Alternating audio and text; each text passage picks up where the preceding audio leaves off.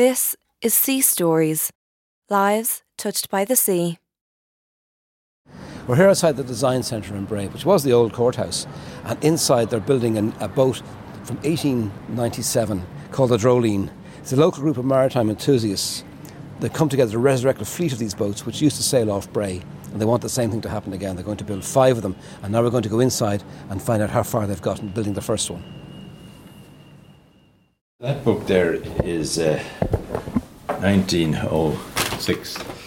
1906, Henry Coleman Folkard. Sailing boats from around the world. Yeah. And then there's a page. And then, yes. Oh wow! And There you go. There she is. Yeah, the Droleen One Design Class, One Design Dinghy Class boats. Bray Sailing Club adopted the year 1897. Irish for Droleen is a wren. There you go. It's all there, isn't it? This is Sea Stories Lives Touched by the Sea, a radio documentary series for East Coast FM.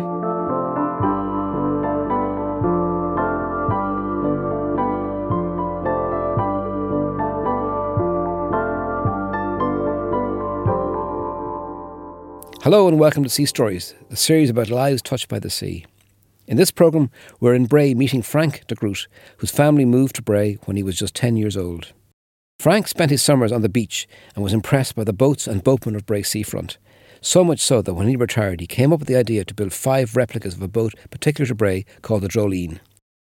This 12 foot wide flat bottom boat disappeared around the turn of the last century, could be sailed by one person and incorporated a retractable keel which enabled it to run right up onto the beach. The Droleen's design and origins can be traced right back to the early days of Bray Sailing Club. Its, its design is somewhat like a Massachusetts catboat or a, a wag in Dunleary, the famous water wags. You're listening to Sea Stories Lives Touched by the Sea.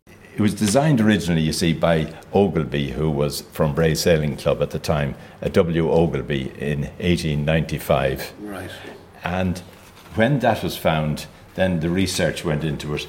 So we then decided that we would have it redrafted by O'Brien Kennedy, who happened to be a son of one of the sailors of the seven original ones that were in Bray. Which is a nice connection. Ties Yes. the start together, yeah. That's right. So what he nicely said is designed by Ogilvy and that, and redrafted by himself in 1996. 96. And this was actually the original design, and this is his redrafted design, and he gives it. And uh, we will shortly have an as-built drawn by one of our teams. Just in case it's slightly different, because we want them to be one design. Oh. I understand. So the as-built will be the template for the rest of the of the correct. of the fleet. Yes, Yeah, excellent. Okay. so that everything will weigh the same, shape the same, work the same.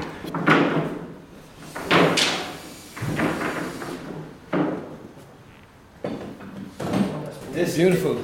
is our team here, Rachel and Peter, uh, who are the present workers today. You're a long way down the road, aren't you? There's a lot done already. Oh, yeah, it is. How much Getting more do you reckon? Oh, there's a lot of bits and pieces left yet. It's all the fiddly bits, is it? All the fiddly bits, the rudder and the centreboard and uh, the spars, the boom. And there's the mast stepped up in the bow. It's, it's, It's it's right up Yeah. in the bow. It's what they Yeah. call a cat rig. cat, like the Boston. Oh, that's right, yeah. yes. And uh, Cape Cod. it's a non-stayed mast, especially Okay, for Bray, yeah. so that when you come in on the beach, you, can just, just drop drop, your mast yeah. and go in. Mm. Equally, the centre board fits down through the slot, which they are making, Making, the yeah. casting for, and it holds up the thwarts, and one or other hold one another up. So what's the overall length then? We're looking at what? 12 feet. 12 feet, right? But the beam is very wide in proportion to the length. yes. Yeah. It is the widest 12 foot virtually boat that was ever. The is the normal water wag, and that's about Yeah. five feet, five foot three. Water foot- wag are the, are the, are- is the Dunleary equivalent of That's yeah. right. But it, it came out before this as a double-ended one. We made Ringsend or something, I think. Where's But that? these ones Made- were made in Ringsend as well. Well, right, okay. But some of them are made in by Derek Payne and Grey Greystones of the water wags. So anybody can sail it, and I intend to have it available to everybody.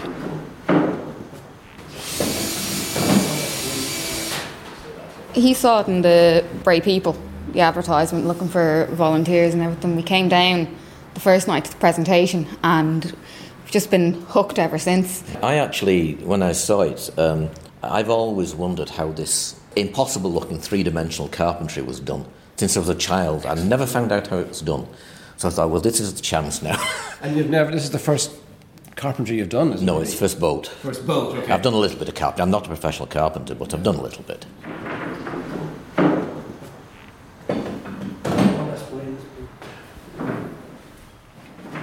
So I'm looking at very nicely cut raw timber at the moment, right? Where did, where did you get your timber?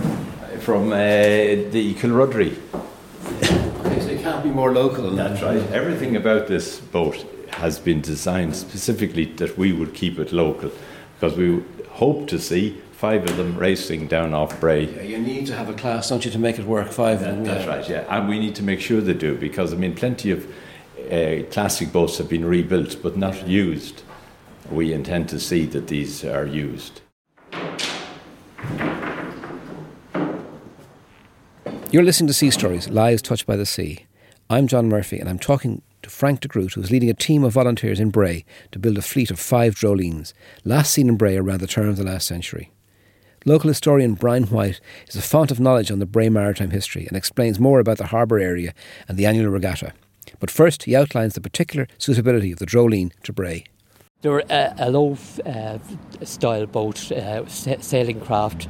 They were built in 1897 and the sailing club was established in 1896. So it was these people in Bray, because of the uh, maritime conditions in Bray of open water, they needed a more stable boat, and these flat-bottomed boats was more stable in relation to the uh, waters that we got around Bray and the tidal conditions. So the boats themselves were built 1897 and lasted up until 1907 when they were washed away in a storm in Bray in October 1907. The scout den in the, in the Bray Harbour is number four and five Dock Terrace, and the Harbour Bar, of course, which dates from uh, 1819. There was a total of 20 houses, and in 1901 there was 111 people living in the 20 houses in Dock Terrace. Every August they held a regatta, and that regatta then was races for various generations. From the male and female swimmers would go from the harbour wall to the cove, a distance of a mile, and that was the major premier race. Some of the races and the boat races in Bray was either sponsored by the newspapers of the day or by the railway company. And they gave prizes. Oh, right, like this here, which was a prize given in 1897 by the Dublin, Wicklow and Wexford Railway Company. Presentation prize won by Scud 2 in the Droleen class. the Droleen's wow, what yeah. we're building. By A.L. Dorn, who was a chemist down in Quinsborough Road. And uh, that is one of them sailing. That is your man's boat. That's Kennedy's boat, as far as you can see. That's a couple that have been Yeah, launched. And that was the stand that was found 10 years ago Oh, right. which told us that this ever existed.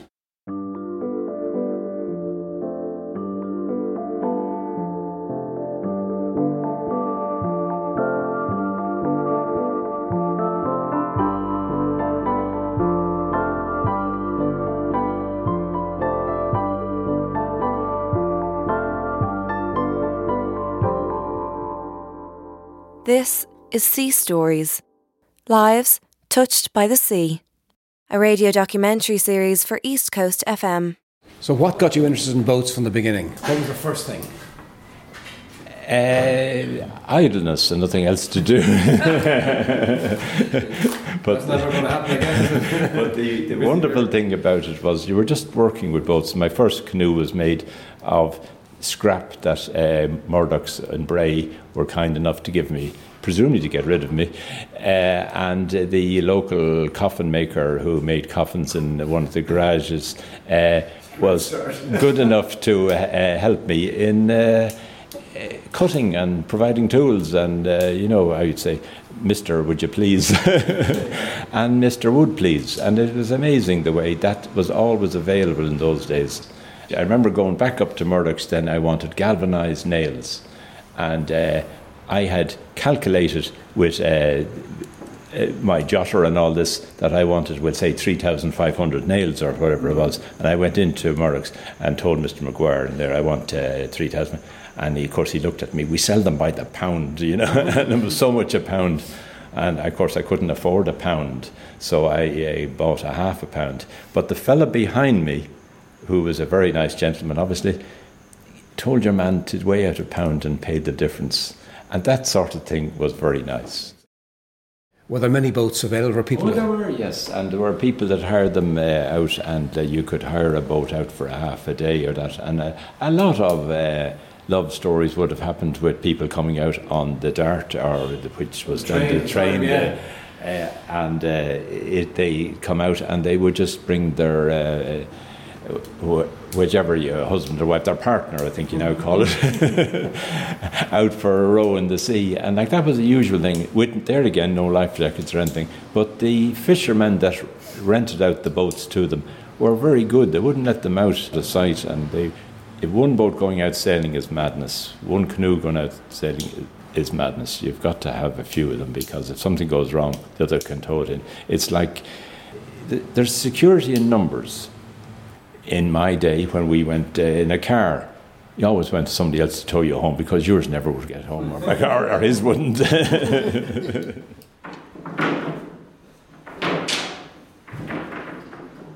Is this the same timber that you'd have uh, in the original boat? Do you know? Did you know what timber they used? Is it would be we the same know what weight? timber that that they possibly would have Possibly used. used, yeah. And like the uh, the water wags, as you say, were a prime example. Yeah. But like when the water wags came out, they built it like this of pine, and then they built it of spruce, and then they built it of cedar because they all wanted to get faster than the other one. so they get lighter and lighter. Lighter. Cedar would be very expensive, I would have thought. But Yes. no, there's no cedar around here you can get. Well, it's amazing. There is cedar that we can get, and we could get it. We're holding. Uh, we're going to have a committee meeting about that. But the, each boat must be the same, otherwise, Yeah, not a one. no racing, yeah. Yeah. Well, I have a in my hall. I have a cat boat uh, picture, painting Yeah. of a cat boat, and they're they're getting over um, uh, a groundswell. You know, a big wave coming Yes, into the beach, yeah. and it's just beautiful. A little bit of cedar. I guess light, isn't it? Yeah, no, that's, uh, that's roasting outside. Not yet, no, not ready yet.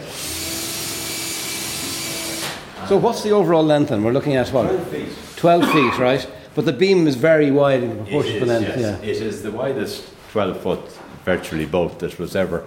The is the normal water wag, and this is about Yeah. five feet, five foot three. foot. is the Dunleary equivalent of yeah. right. But it, it came out before this as a double-ended one. They made in Ringsend or something, I think. Where's But th- these ones Made- were made in Ringsend as well. Well, right, okay. But some of them are made in by Derek Payne and Grey Greystones of the water wags. Are they? Right, okay, yeah, excellent. but the, uh, it, the the water wag was specifically for the sheltered waters of Uh, Dunleary, Dunleary, yeah. and these were for the wags that wanted to sail sheltered waters, in yeah. Bray, Bray, Okay. Killiney, and Greystones. From the point of view of, of teaching people to sail here, have you got uh, people who can Well, instruct? Well, yes, and uh, we uh, don't have. That is all the I, ISA, the Irish Sailing Association. Uh, They're uh, they, they, yes, well. and they would Yeah. teach uh, people to sail, and that, uh, like the ISA, have uh, th- two instructors.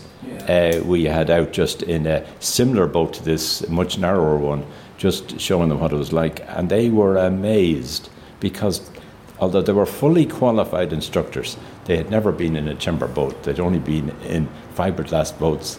And when you go sailing in a timber boat, it is amazing. The, the noise of the water against the timber is like a drum. It's a musical. It's a whole different experience. It's a totally different feel to a timber boat. There's a whole, it's a living thing, this boat.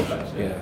It's an entirely different thing. I I learned to sail on a timber boat, and uh, I remember it being heavy and solid and seaworthy and wet. Are you putting people off? No, no, I, I, we didn't know anything about mine now.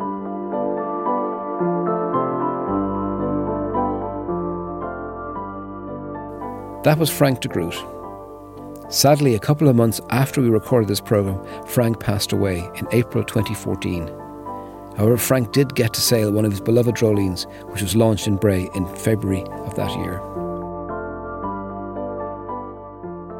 You can see Frank sailing the Droleen on our website, seastories.ie, where we've linked to an article on the many wooden boat projects happening around the country, including the Droleens.